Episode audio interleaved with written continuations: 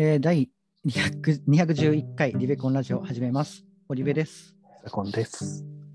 はい。ということで、えー今週も始まったんですが、はいえっと、あ、牛の放牧問題って書いてある。えっ、とね、まさかこれか。はい。あの、ちょっと、まあ、牛乳好きなんですけど、はい。美味しいじゃないですか。はい。いつでも、あの、まあ、コンビニとかスーパー行っていつでも飲めるじゃないですか。で、はい。そう、で、美味しくていいなと思ったんですけど、うん牛、当の牛は、うん。子供の頃にしか飲めなくてかわいそうだなって思ったんですよ。ああ、まあ、そう、子供を育てるためのやつだからあ。そうそうそうそう。うんそうそうそう。うん。で、なんかそそう思ってなんかいろいろ調べてたら、結構なんか牛の、うん。牛事情がなんかいろいろ見えてきて、うん。あのーなんか本当に牛乳をうん。たくさん出すために改良されたうん。牛？ホルスタイン？そうそうそうとかあったりして、でほん本当にその人たちって、うん。えっと、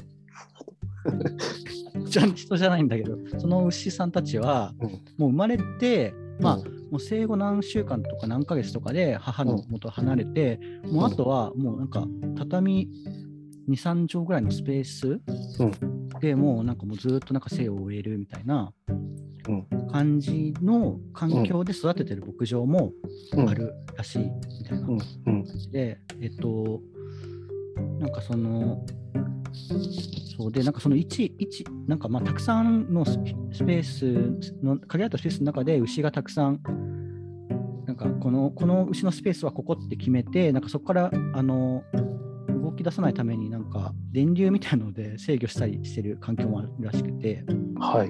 そうなんか結構過酷だなと思って、うん。なんか、そう、でもまあ一方、なんかちゃんちゃんとっていうか放牧うん。して、うん。あのまあ、その野原を自由に駆け回れるうん。環境で育ててるあの牛乳も、あ牛乳っていうか、でそういう環境で育てられる牛もあるらしくて、まあ、なんかそっちのやつの方がなんか精神衛生上とか、まあ、なんかその牛乳の質とかにも関わるらしいんですけど、うん。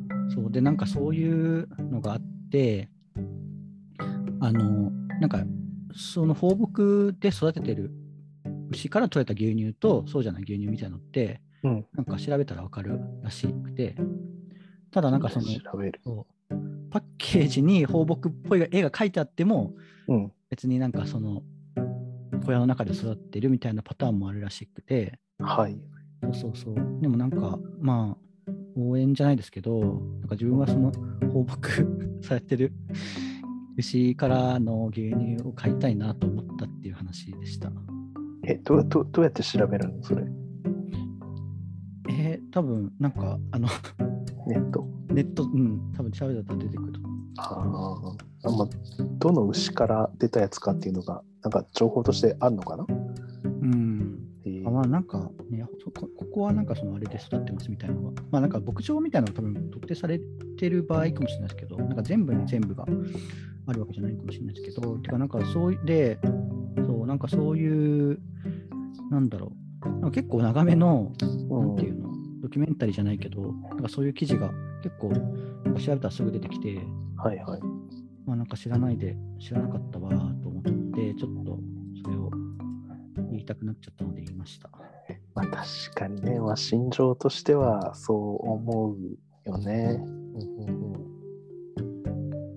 なんか本当に、まあなんかね、本当あの牛乳が出始めの頃のうん。牛乳はなんか日本人間には来なくて、なんか牛のためにうん。飲まされるらしいんだけども、なんかもう本当それ以降はうん。人間のためだけになんか出すみたいな感じになっちゃってて、うん。みたいな話らしいんですよね。なるほどね。あんまり想像したこともなかったわ、それ。ね、なんか牧場物語とか昔やってたけど、あれはそう、あれは。あれはでも割と毎日、あの、柵を開けて出してあげないと、うん、牛たちのストレスが溜まって牛乳出さなくなるみたいな。そう、なんかそう、しかもなんかその放牧をただしっぱなしだと、なんか夜はちゃんとしまわないとなんか犬に襲われたりとか、ちゃんとそのなんかそういうそうだよねイ。ベントがあった気がします。はい。まあ、そうそうですね。だから牧師物語に学ぶということで。はい。えっ、と、そんな感じで、うんえっと、雑談だったんですけれども、はい。はい。えっと、この番組はですね、あの牛の話をするのではなくて、えー勝間和代さんという、うんえー女性 YouTuber の考え方について、堀部と久子の2人で語り合うラジオです。えー我々を通じて同年代の方々にも考えが広がればと思っております。はい。はい、ちょっとあの牛乳については後ほどあのなんかツイートとかに補足できればと思いますので、えーと動画に関しては、えー2022年3月8日に、えー投稿されました、めんどくさいことの乗り越え方っていう話です。はいで、マジでこれは、本当ね、い2分ない動画なんですね。1分50秒ぐらいですぐ終わるんで、まあ、ちょっとまず見てほしいんですけど、うんまあ、めんどくさいことを、テーマ、なんか日々細かく細かくあると思うんですけど、えっと、それを測ってみると、大体なんか30分とか10分とか5分とかで終わることばっかりだよねみたいな話で、だからその時間を測ってみると、なんかそのか悩んでる時間のなんかバカバカしさというか、うんなんか悩んでるよりかさっさとやった方がいいって思えるかもみたいな話。例えば、皿洗いとかそういうこと？ああ、そうそうそうそうそう、多分そういうことだと思う。うんとか、なんかお風呂とかもそうかな。お風呂はまあね、なんか本当に入入った後は入んなきゃよかったら絶対思わないけど、なんかめんどくさいなと思っちゃうけど、なるほどまあか。かってもそうそうそう20分とか、10分とか20分とかだし、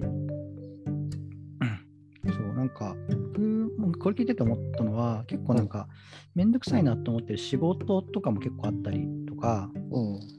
なんか、月1回の申請とか、がそんなめんどくさいなと思って回しちゃうんだけど、でもそんなのもう1時間かかんないし、うん。そう、なんかそう、確かに時間で思うと、なんかね、あの悩んでる時間、そのややったらすぐ終わる時間より悩んだりしちゃってたらもったいないな、みたいな。感じなのと、なんていうか、自分の中になんか締め切りみたいのが、見積もれる？みたいな効果もあるのかなとか思って、あ、時間を計ればね。あ、そうそうそうそうそう。確かに、それはあるうね。ん。うん、そうで、なんか、や僕も測ってみて、あ、そうそう、これで測ってみたのが、うん。洗濯物を畳む？うんうん。のって、なんかめんどくさくて、結構放放置しちゃったりとかするんですけど、まあ、そう、めんどくさいよね。そうそうそうそう。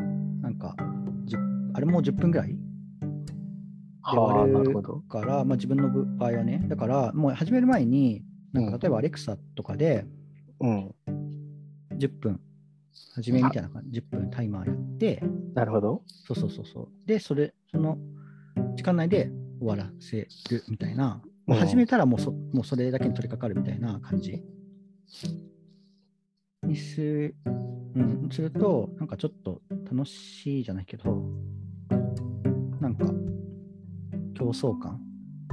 別に誰かと競ってるわけじゃないけど、まあゲゲーム感覚というかああ、。そうそうそうそうそう。なんか、なるほどね。そういうなんか架空の締め切りみたいのをうんう設ける、まあ、きっかけにもなるかな、みたいな。ん。はいはい。なるほど。うわ 何いや、なんかめんどくさくてやってないこと何があるかなと思って。いや、うんいっぱいあるんですけど、うん。そうね。何、確定何が？申告とか。ああ。確定申告はでも私も終わったから。ああ。まあ、ね、早った方が早く帰ってくるからね。結構でも本当になんか先延ばしにした人はいますよね。3月にならないとできないとか。いや、そう。てか、確定申告はしかもすぐ終わんないし。ああ、まあでもそっか。まあ1年に1回だね。そうですね。ああ、そうね。まあでも、やった方がいいよね。うんでも、でも時間を計ったら意外とっていう、なんかそういう気づきがあるといいよな。そうそうそう。なんかまさに気づきっていうか、なんか知ら知らなかったっていうよりかは気づきって感じですよね。うん。なんか私、そういえば最近やってなかったんですけど、うん、なんか5分以内でできることリストみたいなのを作ってて、はいはいはいはい、なんかためとくんだっけ、それを。そうそう、それを気づいたらやるみたいな感じでやってたことあって。たけど、うんあれ、良かったかもしれない。最近やってないけど、まあ、ため、たまってなかったって感じってこと。なんか忙忙しくなった時に、1日やらなかった時があって、そこからもうやらなくああ、なっそういうこと？ああ、はいはいはい。なんかでもそういうタイプで言ってましたね。うん習慣が。そう、でも確かにな。あ、そう、あとだから、なんか逆に言うと、うん長いっていうことが分かっちゃうと、やる気なくなることとかもありますよね。うんうんなんか、というか、例えばですけど、YouTube の見たかった動画、うんこれ興味あるなと思ったけど、1時間とか書いてあると、ちょっとさすがにみたいな、倍速にしても30分みたいな。そうだよね。いない。見ないよね。うんそう、今は本当になんか時間の取り合いだから、なんか前、達夫さんと話した時も言ってたんですけど、うんまあ達夫さんも大体なんか20分ぐらいで一つのエピソードを撮るようにしてるみたいな話をしてて、まあ、我々も同じぐらい15分とかそれぐらいでやってて、まあ、なんか僕はやっぱりでも僕、てか自分が聞くならやっぱりそれぐらいがちょうどいいなっていうのもあるから、あまり長くしたくないっていうのはあるんですけど、うんまあ、なんていうか、その時間がその見積もれることによる、まあ、なんていうか、希望もあるし、なんかめんどくさが増すこともあるしっていうしょうか。そういうことだと思います。はい。まあまあ、この風間さんのやつ、マジでもう2分ぐらいなんで、見てうください。ん。なるほど。はい。コメント見見ると、でも結構めんどくさい問題はありますみたいな、確定申告とか書いてる人もいますね。なるほどね。めんどくさい問題ね。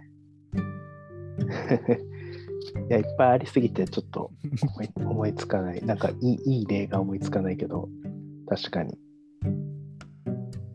まあ、なんだろう、皿洗いぐらいかな、私が例として思いつくの。うーん、それは大体どれくらいで終わるんですか？いや、でも皿洗いってで言っても、あの食洗機にを使わせていただいてるので、はいはい。でもなんか、なんか1、2分で終わるんですよ、実際。うん。入れて洗うだけなら。うかるわかる。でも毎食の後にやるとなると、うんなんかめんどくさいなとか思ったりうん。することがあって、でも本当はその1、2分なんだよなっていう。ああ、そうそうそう、まさにそう。うん、1、2分、うん。普通にやったらもう、なんかまね、すぐなんだけど。そう。でも貯めちゃうとね、1回貯めちゃうと辛いよね。うん、何事も。うん。でゴゴミ捨てとかもさ、5分かかんないんだけど、まあ、外にあね外に捨てに行くだけだから。うんうんでもなんか後回しにしちゃいますよね。うん。そうだな。まあそうだね。まあ最近はちょっと収まってきたからだけど、やっぱ寒いっていうのとかも結構ああったかも。うん、普通になんか、か待っても寒さ収まるわけじゃないのに、うんうん、寒いから、なんか、どうしようもないのになんか悩んじゃうみたいな。答え出ないんですけど。まあその点暖かくなってきたからよかった。わあ、そうね、時間計るね。うん、てというか、うん、まあなんか自分の中でこれはやると思えば何分で終わるなっていうなんか見積もりが立てられるっていう状態にしとくがいいいいってことな気がします。そうですよね。うんちなみに、堀部さんってはい自分、自分の家から駅までのうん、徒歩の時間って正確に知ってたりします？え何分何秒とか？いやー、でも一番よく使う駅だでもね、わかんない。なんかじゃ10分弱ぐらいで覚えてる。なるほどね。走れば、うん、だってもう、うん、なんかでも7分から10分ぐらいみたいな。久子も正確にかかかったってことですか？僕は Apple Watch で何回か測ってるんですけど、うん。なんかそうそれが分かってたら、うん。まあ、見積もりが立てやすいというか、ああ、はいはいはい。本当にその30秒と10秒単位とかでどれぐらいでつくか分かってたらうん。その10分弱じゃなくて、うん。まあ、7分26秒でつくなとか分かってたらうんうんもっと見積もり立てやすいのかなって今ちょっと話聞いてて思ったっうん。ていうだけです。はいはいはい。まあ、なんか電車のどれ、もうどれに乗るっていうのも分かりやすいしね。うん確かに。まあ、はい信号とかあったら、まあ、信号を待ったパターンで、まあ、最大でどれぐらいみたいな感じで見積もっておけば、まうん、そうね。あ、まあ、そう、まあ、僕もなんか時計で、ああ、でも確かになんか図書館まで15分ぐらいだなとかは測ったりしたかな。だからまあそういう、なんかスマートウォッチとかスマホとかで測ってみるのも良いと思います。うん、